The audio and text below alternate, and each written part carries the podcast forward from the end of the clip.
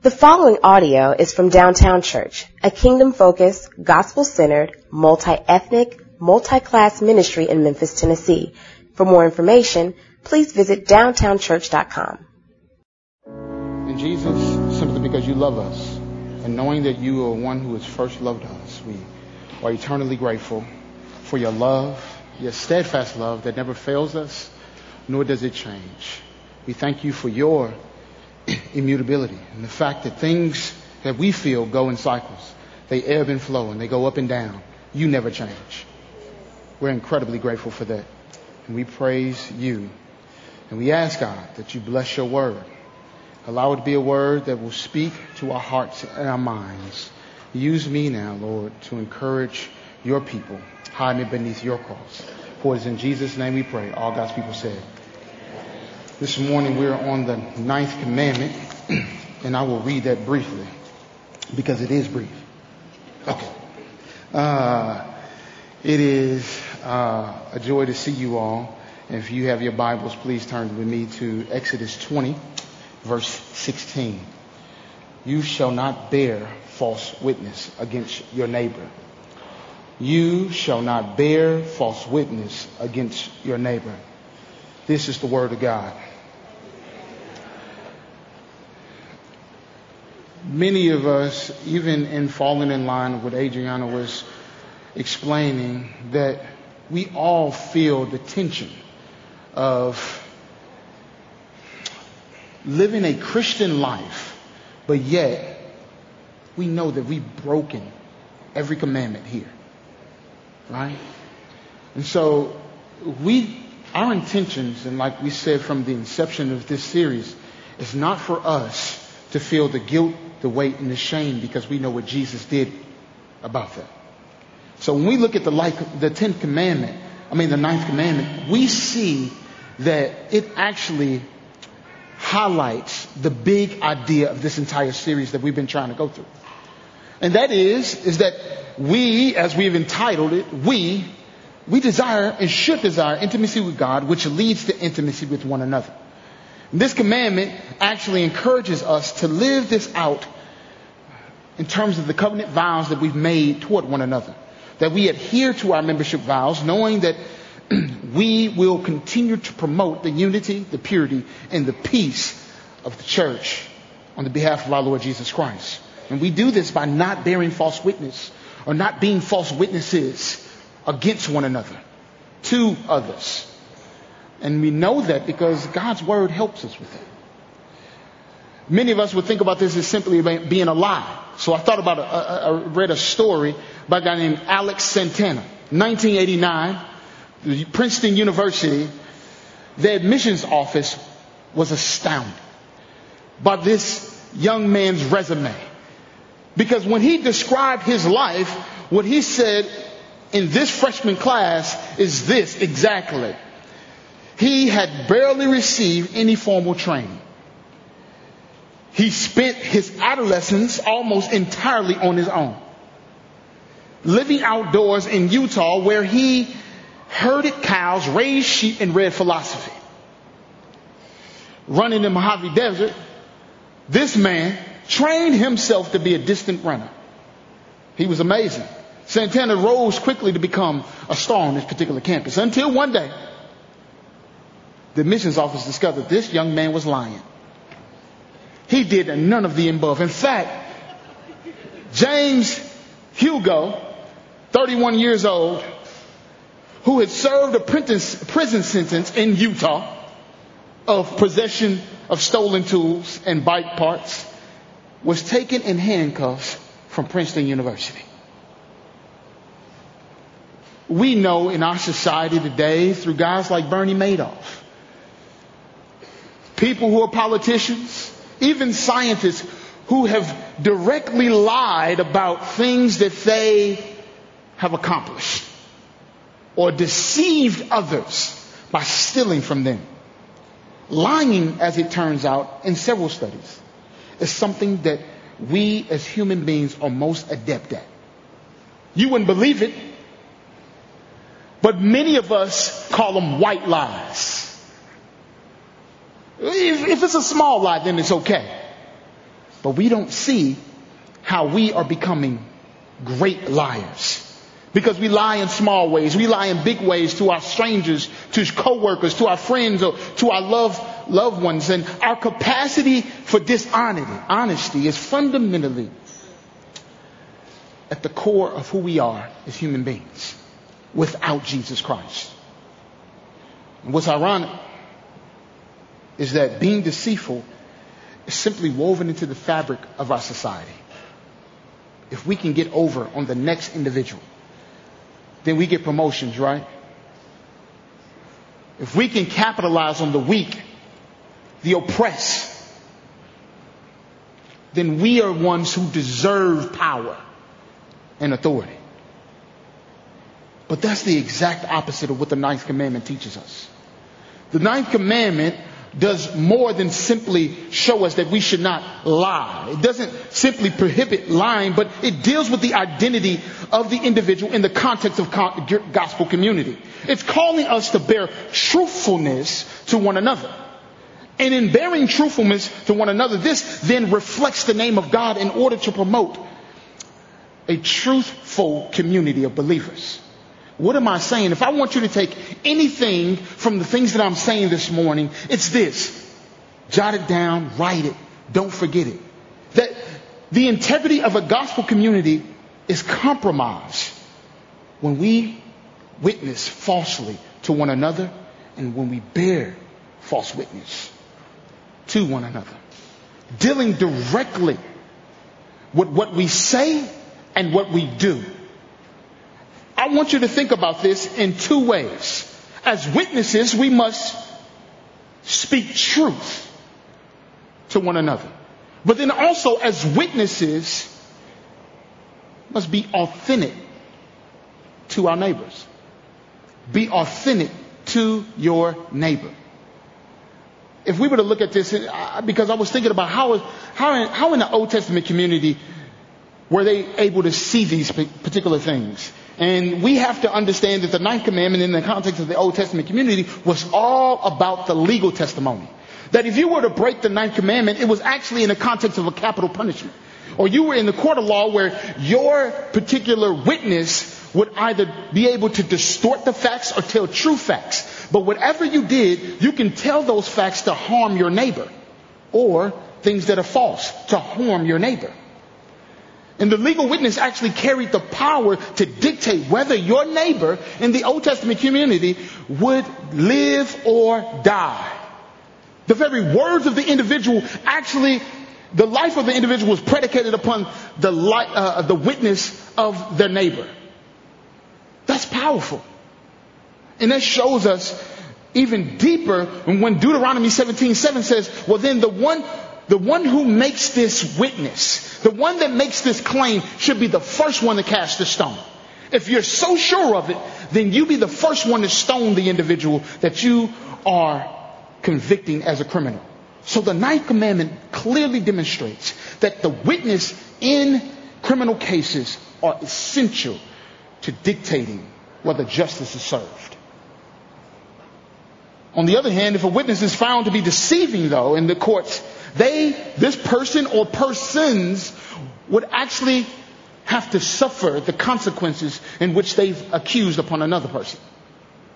So if they witnessed falsely and they were found witnessing falsely, then what would happen to them? They would either die or be beaten due to their witness. What am I getting to? We see that in the Old Testament, even because you have humanity dictating these things is flawed. The justice system is flawed. I can talk about this morning how the ninth commandment actually can speak to how our judicial system and our governing structures are flawed because how they oppress individuals.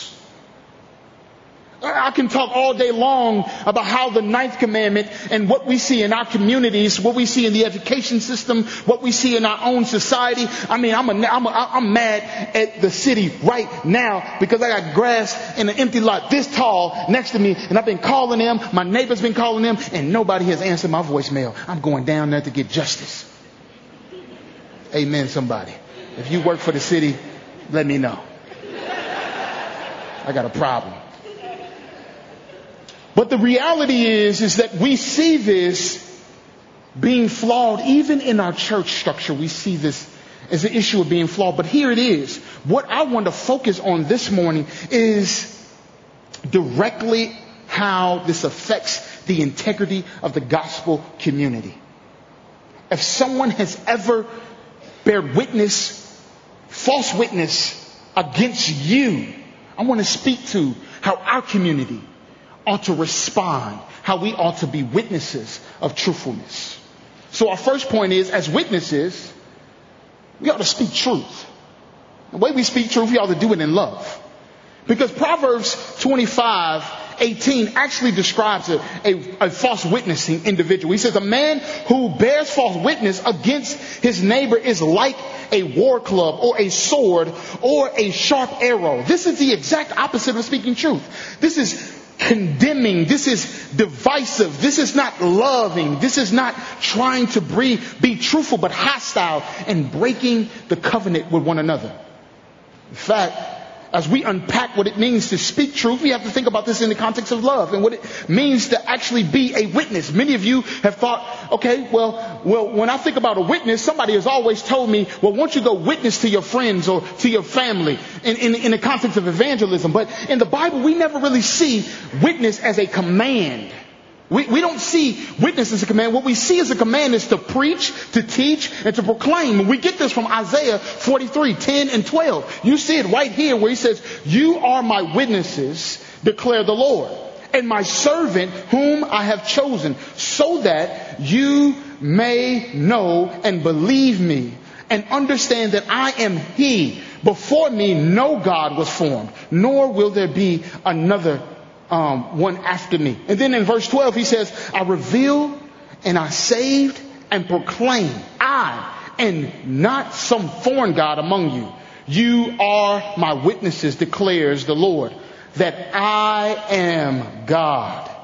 Here we see that a witness is not merely about what you say. It's not simply the words that you say, but it's actually what you are and what you do. It's Frame who says this, that God has already made us witnesses. He's not commanding us to go to be witnesses. He's, he's made us. It's our identity to be witnesses. We have no choice in the matter. The only choice that we have is this, ladies and gentlemen, brothers and sisters, boys and girls, young and old. Y'all know I'm silly. Is this. The only choice that we have, listen to me, is to be truthful God honoring witnesses are deceitful witnesses that follow after Satan, who's the father of lies. So how does this work in the context of the integrity of our community? What it does is mean that we encourage each other to speak truth and be truthful witnesses. In other words, I like to coin the phrase that we, not coin the phrase, but switch it up just a little bit, that we ought to practice what we speak. Practicing what we speak means that we don't gospel, gossip or, or, or, slander one another. We don't speak cancerous words that would demean our community and brothers and sisters due to how we view each other or where we are, nor do we do things that we feel is going to attack the person's identity. Everything that we say should be gracious. Do we do it perfectly? Absolutely no. But if we were to pray one particular scripture, I would say pray Colossians 4 and 6, where it actually says, let your conversation be always full of grace, seasoned with salt, so that you may know how to answer everyone. My spiritual mother would say, this is shut mouth grace. Where you know what to say and what not to say. I mean, there were times in my own marriage where I've said what I wasn't supposed to say. But she still loves me by the grace of God. Amen, somebody. But the reality is we do that to one another. We do it in subtle ways. Even when we walk into the door, we don't realize how the devil, the father of lies, tries to deceive us. One who may be receiving the actual conversation, other the one that is giving the conversation, how we can actually attack each other but not even know it. But see, understanding that we don't want to do this, what happens is, in order to practice what we speak, we have to begin demolishing every preconceived notion that we come to this particular text with. I mean, I want you to think about this. If I were to let my conversation be seasoned with salt, then I would watch how I text you. I won't just say a text. I would think and be mindful of what I am actually saying. I won't just speak my mind in a moment. I won't just say what I feel is truth to me. I would actually consider my neighbor and begin to speak truth to them because of how I know and understand them to be. But then also, in order to demolish these preconceived notions that we may have, uh, I mean, preconceived ideas that we have about one another, the integrity of our community should be built on truthfulness and honesty. It should be on, built on truthfulness and honesty. This means that this is a place where you are not only known, but you know others. You're not only known, but you know others. We should be wrestling always in this community and where we're living in with one another on how to love, how to care, how to seek the interest. What we're saying, we should be wrestling with that. We should be frustrated when we don't necessarily get it right because those that are lonely, living in isolation, feel like they don't have, they can be welcome in this place. We should initially, immediately fight to make sure they feel welcome fight to make sure that we're doing everything on our behalf. Black, white, Asian, Hispanic, no matter the color, no matter the age, no matter the demographic, we should always have a mind of hospitality, even in the way that we pursue relationships. So immediately, when we come in here, it's easy to always sit next to the same person or to have the same conversation with the same individuals on the same sun, on this Sunday, always knowing that you feel comfortable in that same position with that same person. But see, what I am saying and trying to emphasize is that if everything is the same, then how are you diversifying and looking for diversity in our own congregation? The challenge is we cannot say that we're in, we're trying to fight for the, to, to make sure the, the integrity of our gospel community is intact when we don't pursue each other. I know this is difficult. This is hard. But I want somebody to invite me to lunch this afternoon. Um, the reason I say that is because of this. The reason I say that is because of this. Eh, eh, there's an elder couple in our congregation every Sunday, almost every Sunday. They take about two Sundays out of the month. They invite people to their house for lunch randomly. And if you're on our staff and they invite you, they know that they have to have 15 different alternative ingredients in order to have you over. Because our staff with alone, not this congregation, just our staff, we got vegans, we got gluten free, we got people that don't eat cheese, eggs, potatoes. They don't eat nothing but water. They just drink water. So you know when you invite somebody on the staff to you, you can invite me. I eat anything, okay? But but but when you invite one to somebody else, you may you may have to have a whole different kind of menu, okay? But but um, they know I'm joking with them. But but the reality is, the reality is this couple actually takes time to sacrifice in order because there are people who have particular meals or particular things that they that they that they they can't eat. And so what they do is, if that's the case, that week they can't make it, but they'll make provisions for the next week. That's being considerate. Not only in word, but also in deed. It's small, yes, but I I guarantee the small things that we do, we will do them in big moments. I guarantee it.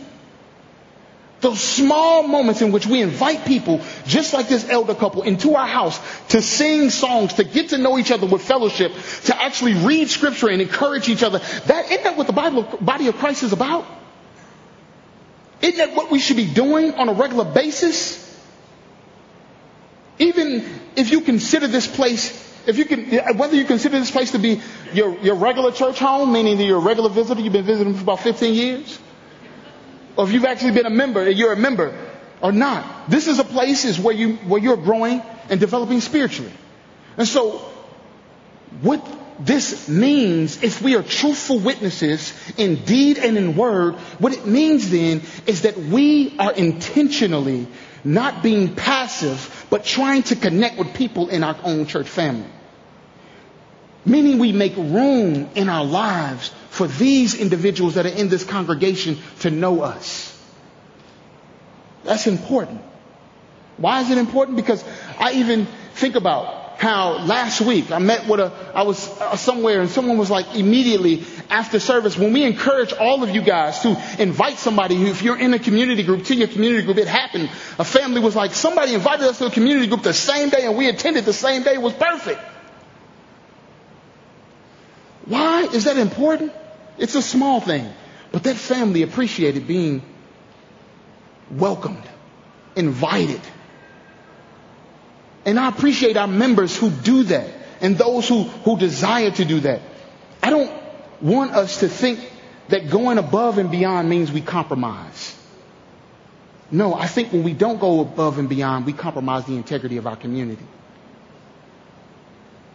So we speak truth, both in word and deed, as witnesses. But I also want you to see this that as witnesses, we ought to be authentic to our neighbor. We have to be authentic to our neighbor because if we were to think about what it means to be a neighbor in the Old Testament, it was one who said this, that the dominant impression one gets from the book of the covenants, meaning the, the Pentateuch, it, it would be um, the means in which by it would be it, it would mean to be a man in its society is to be a man is to be a man one is not essentially an individual is not essentially an individual, a self-determining moral agent, but rather a member of a band of neighbors. Something like a band of brothers, but without the implication of kinship. There is barely a whiff of social hierarchy here. This is what the commentator says. And so he says that neighbors include rich and poor, thieves and bribe givers, feckless and irresponsible, unneighborly neighbors. But there are still, but they are still neighbors. They are expected to look out for the, for each other, maintaining the fair system for prob- for solving problems and resolving, com- resolving conflict. That was a lot. But let me, let me, let me illustrate this by this. My wife is a, is a better neighbor than I am. Guarantee. A better neighbor than I am when I would come home, it would be so many kids on our porch. So when I when I grew up, my my mother had this look to where if we had people at the house and we were outside, she would look and everybody would just run. I've adopted that same thing. When I pull into the driveway, I just look and the kids just like, okay, Mr. Davis home, we gone. But what, what it is, is no matter the age, no matter who the individual is, we ought to be neighbors to one another because what neighboring does is we, are, we actually have the ability to share the hope of Jesus Christ. And we realize that our neighbors are individuals that are in this sanctuary. Also, our neighbors are people that are in our own communities. And in order for us to be authentic witnesses and neighbors to one another, what we have to do is we can't offer empty promises. That's number one, to, to keep the integrity of our gospel community intact by being authentic neighbors to one another. We cannot give empty promises. And the reason being is, is when we don't make it about our self-centered promises of what we're going to do, which we want, we want people to rely on us, what we acknowledge is our deficiencies. And we point people to God's sufficiency. That seems like, oh, that, that's, that's small, but that's not big. But that's what Jesus says. And it actually helps us understand the broader context of what it means to be a neighbor in Matthew 5 and 37 when he says, Jesus says this, all you need to say is simply yes or no. But anything beyond this comes from the evil one. This is where he's saying, let your yes be yes and your, your no be no. Why is that important? Well, because in the Levitical law, what it meant to bear false witness is actually to profane God's name, which swear falsely. And so they would say things like the Pharisees would swear on the temple, uh, would swear on the temple gold, but not on the temple. They would swear on, they would not, I mean, they would swear on the temple, but not on the temple gold. They would swear on the, the altar, but not on the gift of the altar. They would swear by their own name or their own body. And what Jesus is saying is that you don't own yourself. You can't count a hair on your head. And what is the difference between swearing by the gift on the altar, altar and swearing by the altar. What's the difference between swearing on the temple gold and the temple? There is nothing because why? Jesus' lordship owns everything.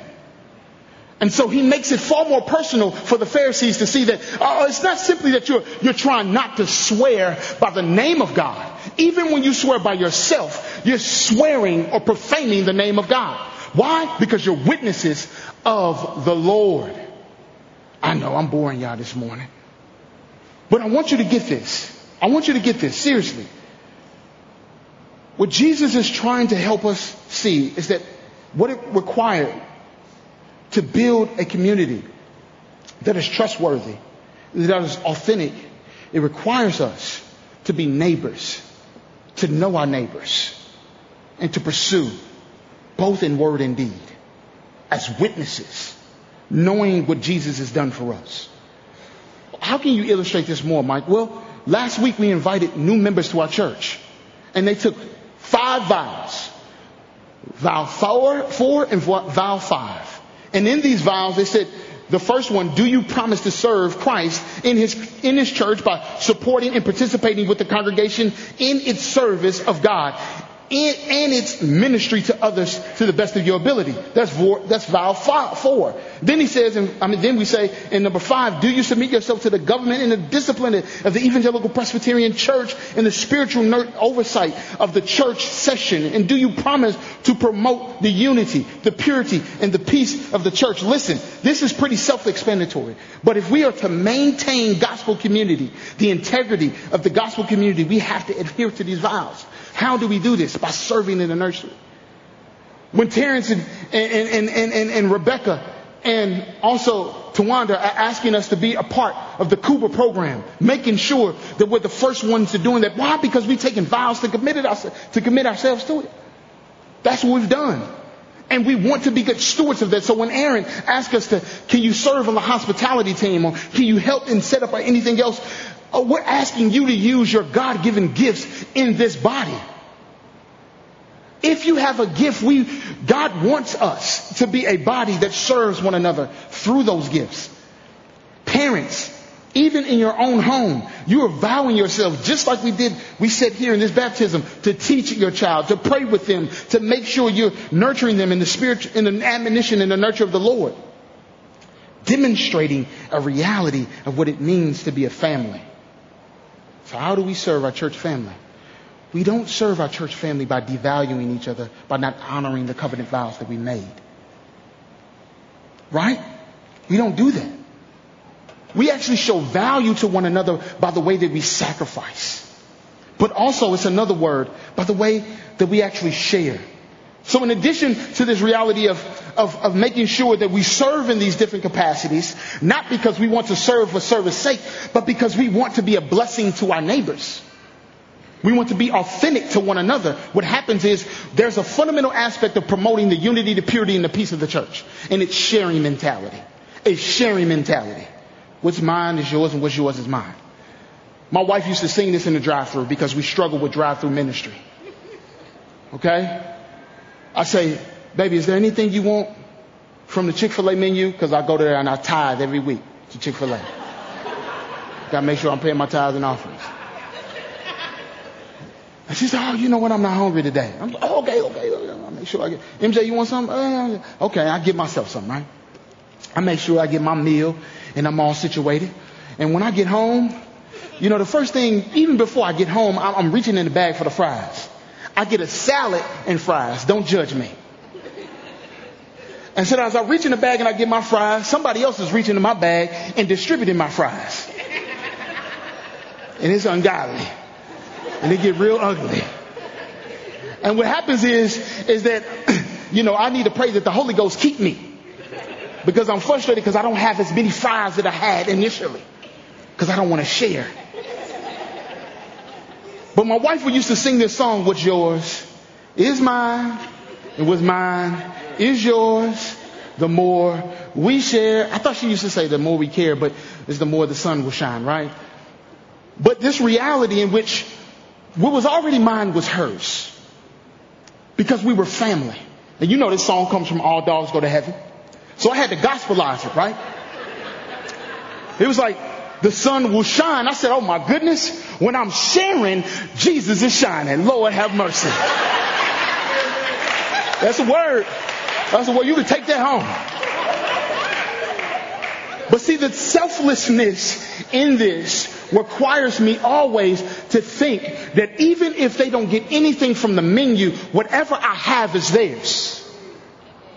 Many of us come in here thinking that we all attribute something. That if you do your job, then I'll do my job. No, the reality is a sharing mentality says, if my brother or sister cannot do, then I always do regardless.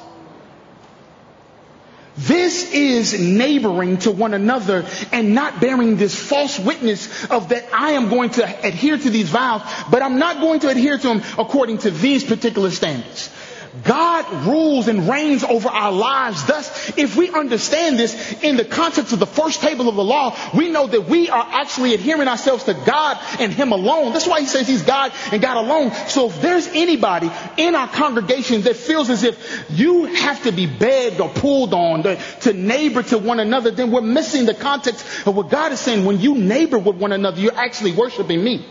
And what it also shows is that it's not showing that you are attributing social norms to your own church body by meaning that you have to give something in order to receive something. Does that make sense? And so that what that means is sharing is sacrificial. And we do this by neighboring each other in our workplaces, also in our own communities. One of the things is, is it is difficult to neighbor in your workplace, in your community, in your gym, at your local grocery store, when you're not clothing your mind in the way that you want to care for yourself. That's why Leviticus 19, 18 says that you want to care for your neighbor as you care for yourself. Because if you see someone struggling with their grocery basket, an old lady into the store, you want to make sure you help her. If you see someone struggling carrying their bags, you want to make sure you help them. If you see your neighbor struggling, you want to make sure that you are caring in every way because this idea of, which I know I was taught, just mind your own business and leave other people's alone, means that we carry that same mentality when we neighbor with one another. I got to brag on my wife once again. You know, she did good this week. She graduated from nursing school. Amen. Glory to God.